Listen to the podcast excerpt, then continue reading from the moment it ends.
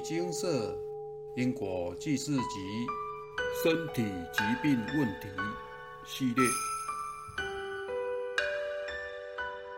消化道相关业障干扰案例。以下为师姐自述的因果故事。最近身体胃部常感觉不舒服，吃饭时虽然不饿，但总是吃好快，狼吞虎咽的。吃完饭后常常会异味酸上来，想吐，喉咙总是会痛有痰。我心想是不是胃食道逆流的毛病？去看了中医，吃了药也不见好转，反而更严重了，以至于晚上都睡不好。而在睡梦中，我也清晰的看见许多人在办丧事。惊讶的是，我居然跪在一旁，伤心的哭着。后来再加上心脏、支气管也一并不舒服，念经时觉得自己快喘不过气来，甚至有快断气的感觉。我觉得自己不能再铁齿了，于是便到精舍请示佛菩萨，得到的结论如下：过去是当时黄河经常泛滥，我职业为一名堤防的防守人员，有一次下大雨。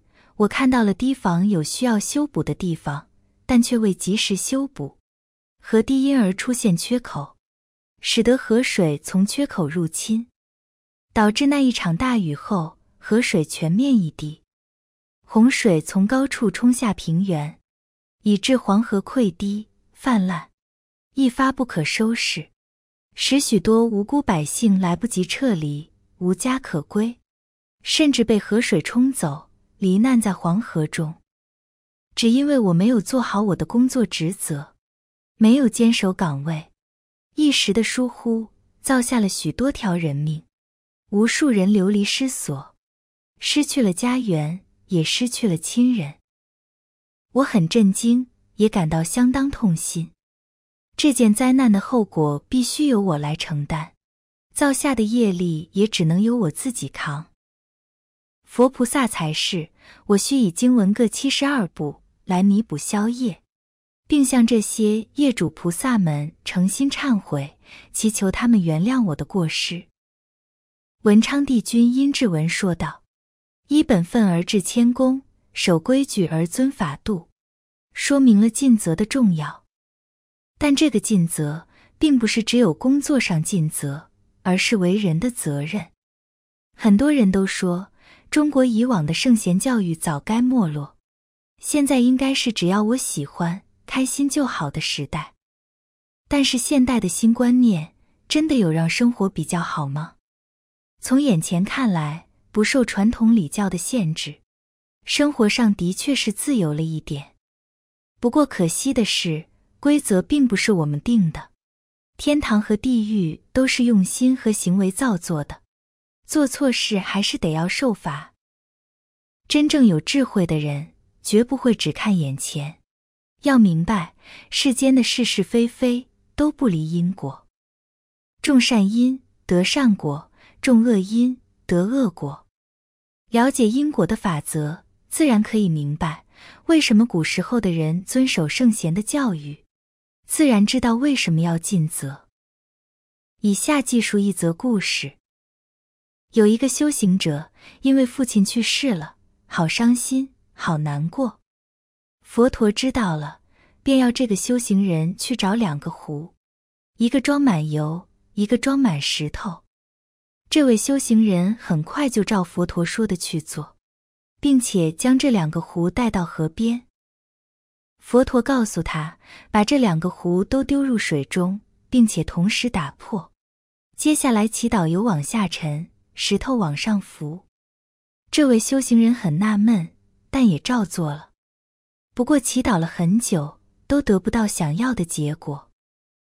后来佛陀告诉他，这个一击就破碎的壶，就像是我们的身体，而我们曾经做过的事情，就像是油跟石头。做好事的人，就好像把油装在壶里；做坏事的人，就好像把石头装在壶里。当生命结束时，油自然会浮到水面。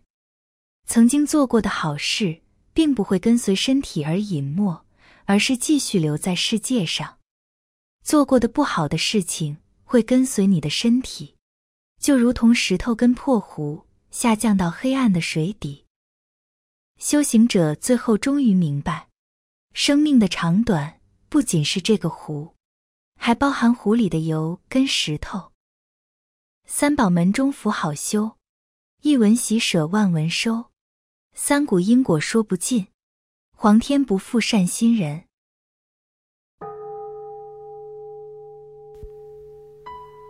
摩尼经释，经由南海普陀山观世音菩萨大士亲自指点，是一门实际的修行法门，借由实际解决众生累劫累世因果业障问题，治因果病。